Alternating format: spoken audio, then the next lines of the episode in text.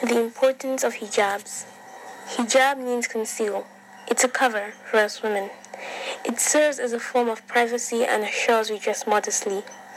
It's a commandment from Allah to cover our body, and its observance is an act of obedience and submission. Some of us might think it's a form of suppression, but no, it gives a woman respect, honor, and protection.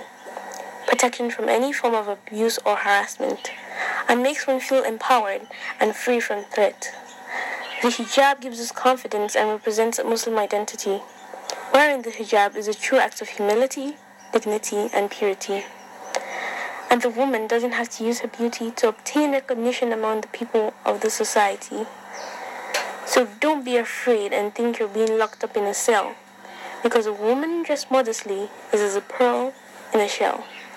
It serves as a constant reminder of who we are, and that's a good Muslim woman, obedient to Allah.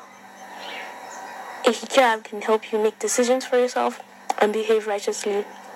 So, in essence, the hijab provides the Muslim woman with both spiritual and physical peace and harmony. Thank you.